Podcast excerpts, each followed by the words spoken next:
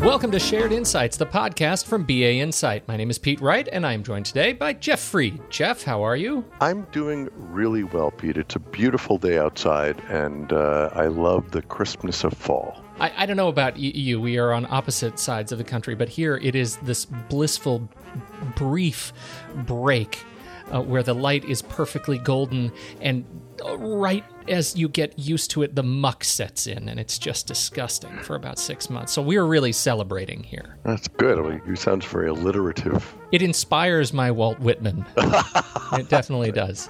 Very yeah. nice. Uh, you know, over the past few episodes, we've been discussing search in the life sciences, particularly the challenges faced by pharmaceutical organizations as they adapt through reg- regulation and mergers and acquisitions and heavy research and development, clinical trials, all the forces that that these elements put on data requirements in these organizations as a result. This week we're back. We're going to talk about more cases in which life sciences companies uh, explored search investment and the impact on their work. Where would you like to start today? I'd like to start with a case that started with overall employee productivity. You know, we we, we talked previously about specific applications in life sciences and in pharmaceuticals across the value chain r&d clinical trial management manufacturing sales and service those are i'll say vertically specific but we also have a number of customers that have started with the generic productivity argument.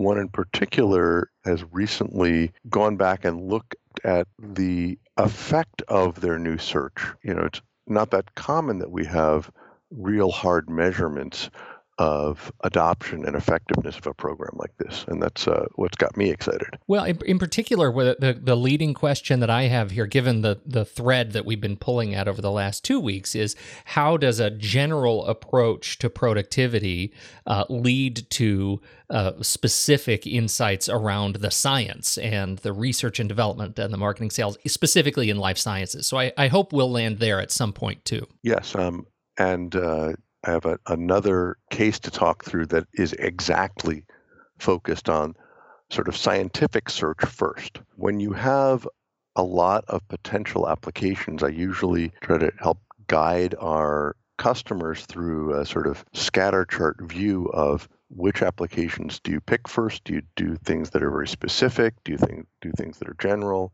And often that's situational. It depends upon what groups have an immediate need. In the case I'm about to talk about, they started with a refresh of what I call general enterprise search on their intranet, but as a you know specific search center that included verticals for news, support, people, online communities, intranet websites, collaborative sites, webcasts, and their all of their general product inventory tools starting with the general purpose search touches the most people. It's often the, the hardest project to pull off because you have so many stakeholders, and it's the hardest to make into a really you know excellent search experience because you have so many different information goals. But these guys did a, I'll say, a careful look at a search upgrade from a, a previous generation that had been just a ton of unhappy users and started with a strategy, which is always a good thing to do, right? And so that define a future state. Here's what we want things to look like. They spent really about six months doing investigation, what's analysis, to have a business case and a chartered cross functional team. If you have something that is a general enterprise search project like this, there's so many different stakeholders that you definitely want people in this case from R&D as well as manufacturing as well as sales as well as compliance as well as HR and corporate communications. It's an interesting question that comes up though just as, as as you're talking here when you bring in when you're trying to accomplish something that's so general and you bring in so many different people aren't there at, at what point do their uh, do the divergence of interests and and desired results get in the way of implementation uh, at all? Did they see any of this? Yes. This is sort of a classic pattern. Was very little disagreement about the kind of features and capabilities that they needed in their overall solution. You need things that give you deep insight in, in terms of the metadata associated with contents because the folks that are doing deeper research do that based off of metadata. Needed to have refinement that was fairly deep and allowed for the hierarchical metadata they had, uh, what they call info panels that provide sort of an intention based view. Here's what people are trying to do in an initiative, as well as things like uh, access to webcasts and on screen help. So, those are examples of things that everybody could agree on. The things that are often hard to agree on are what I'll, I'd call battle for real estate. That uh, the corporate communication folks want to be sure that company news is front and center.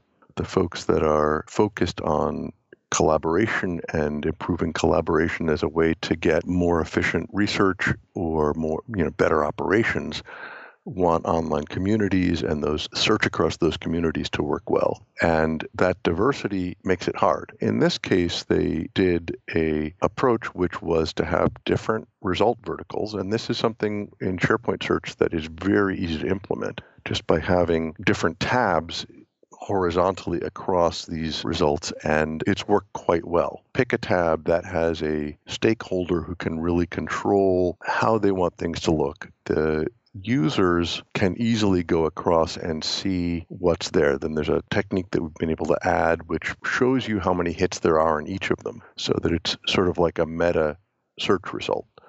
Rather than taking somebody to, a, an, I'll call it an everything tab, where you get all of the contents of all types together in one big set, you can start with the focus, or the scope is another word for it, the scope that matches your role and what you're trying to do.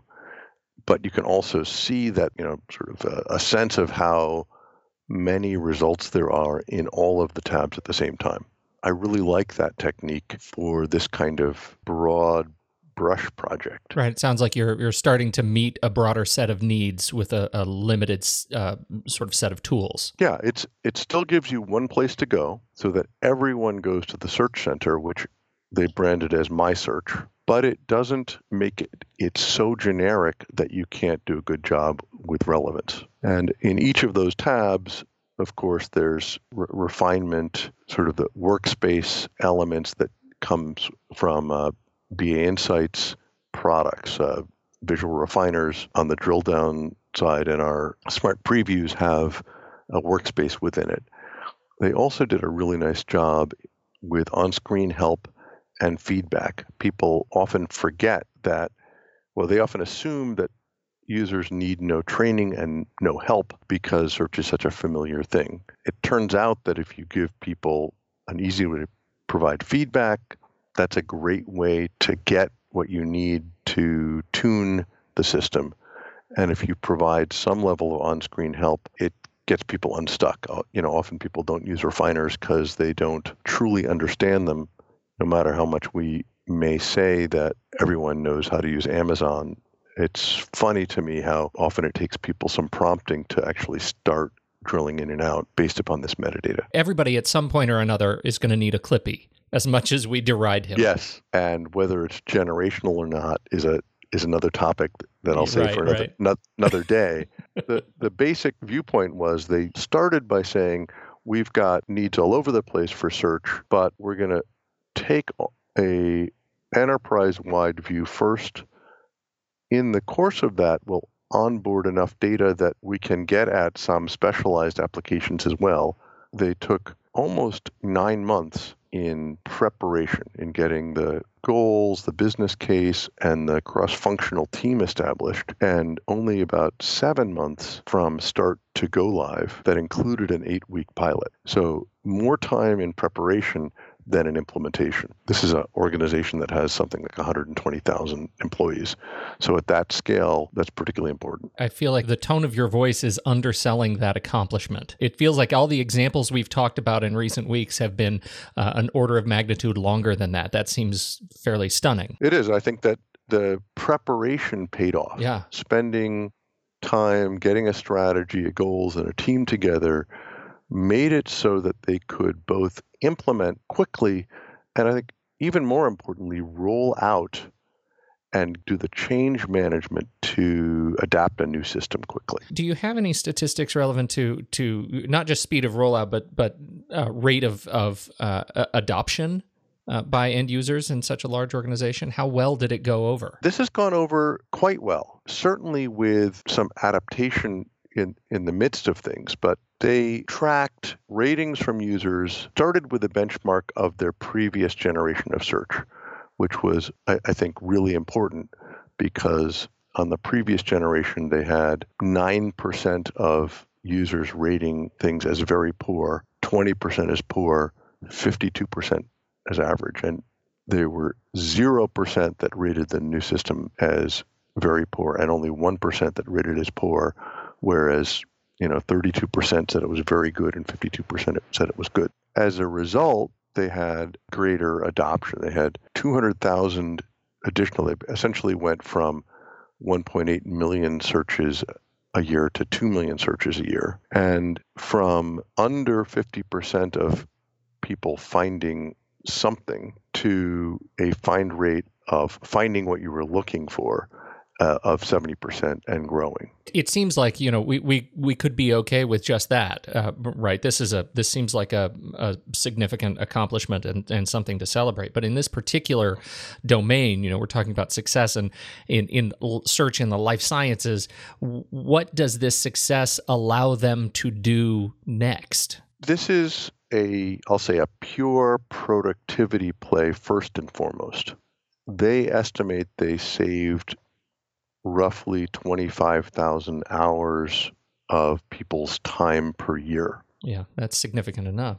That's a good concrete number. That's something like 12.8 FTE years per year. So, in a big organization, that's not a ginormous number. We talked about the duplication, reducing duplication of research effort in the last case study but it's plenty of well documented savings that certainly provided great ROI in this project without having looked at whether people were more effective in the time that they spent. Right? This certainly also has helped people in better collaboration as well as the net output. But the easiest thing to measure and track were find rates, adoption of how often people were using search, for example, multiple times a day. That doubled from 16% to 32%. If search works, people use it more. That does, in fact, apply across the organization. I mean, if you have scientists and administrators all using the same tool to, and they are able to find what they need,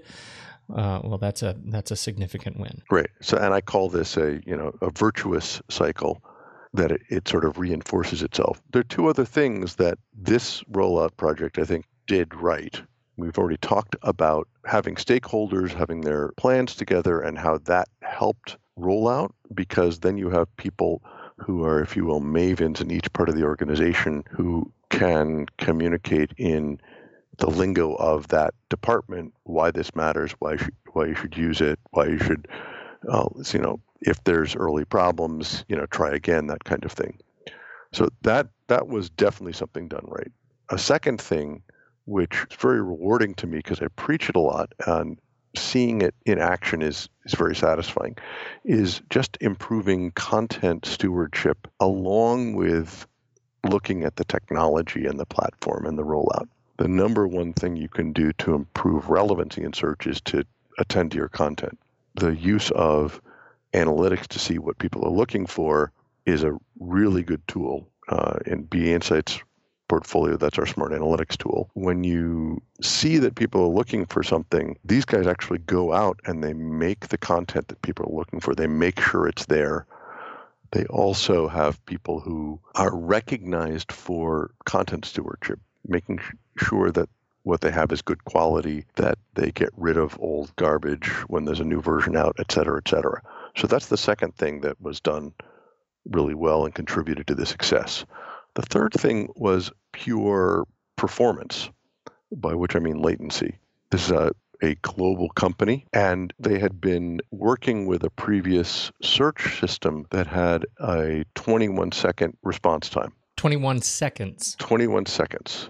It's a long time. Yeah. I've, I've seen that many, many times. That's bad. It's just, sadly, it's, it's not unheard of. And you may not realize how long that is if you're in IT and you're measuring at the servers themselves. If instead you look at what the response time is from different places in the globe, you'll often get a different picture. Time is spent in rendering the UI, time is spent going across the wire. And even in the current system, they have, for example, they're averaging 2.6 seconds from the US, but 7.7 seconds from China. So there's a big diversity when you look at it from the user's standpoint in that response time. The actual search system is sub second. The user experience and measuring things from the user experience and looking at it from different places in the globe uh, was really valuable. And by focusing on reducing that time, they had some really big wins. The the quicker search is, the more people will use it, and the more patience they have for drilling in, drilling out, that kind of stuff. The less excuses the IT folks need to make too. I, I you know, one of my experiences is uh, in in working on this sort of a project is the IT folks when you when asked, you know, why is it so slow from my desktop at this remote office, the the um, the there's sort of an apologist nature. It says, well, you have to understand what's going on in the background. Well, you improve this performance, you don't have to be an apologist for the system anymore. Exactly, and they they were able to save in their keyword tuning by about a factor of 10. I mean, in every ser- search system, there is what I call the organic element of gardening, which is combination of content stewardship, which they, as I mentioned, increased, as well as you know keyword tuning when somebody asks for neosporin, for example, or do, what do you put in as as synonyms? How do you you know tune the linguistics on that? And they were able to reduce that significantly. When you talk about, I mean, you, you mentioned content stewardship. You say this is a company that is, you know, um, over 100,000 employees. What is the, the kind of resource, like human resource requirement to, to do the sort of content stewardship and to manage the system uh, in this sort of best practice scenario? You know, that's a, a very good question. I don't know in this particular case, but in some of the customers I've worked with, that have done this very well. They've done it by having mavens and having a dozen to two dozen people have content stewardship responsibility that take it seriously, not as a yeah. full time job, but as part of their job and building it into their culture so that being a, a steward of that kind of knowledge both makes you more visible within the company and helps you from a career standpoint. And so I, I don't know in particular whether how many people are involved in content stewardship at the case we're talking about, but in general, it's not everybody, but it's not one or two people. It's people in the business that maybe a dozen or two dozen. Still, at, a, at the you know, given the percentage of of folks with that both accountability and authority to act within the data as a portion of the entire sort of employee base, that seems really um, doable. It yeah. definitely is doable, and I've seen that work time and time again. It is just a mindset because it's not doesn't fit as well the project mindset that IT has or the IT control mindset that IT has. Uh, this is something that that happens forever. You're never done. You're just always maintaining it and the actual content stewardship is not very technical. It's more a matter of somebody having an instinct for what people are looking for and, and knowing they're part of the business enough to watch out for things like obsolete content or new topics that need content or um, or some level of curation. The way I'd summarize this, this is an organization that took on probably the hardest problem, the, the enterprise-wide search, and did it in a very smart fashion with very good results. The way they approached it was pretty holistic and took their time setting up the business case and the team, and that paid off in their rollout. And by looking at beyond just the technical elements of search, they were able to do better content curation and really reduce their overall maintenance effort because they didn't have to be tuning keywords all the time. The measurements, you know, a, a year later are really, really effective. So for those folks, whether you're in health sciences or not, that are looking at, at this kind of approach, there's a lot of good lessons from it of how you set it up and also how you measure it. That that whole lesson around the the patience uh, that may at first feel not agile enough.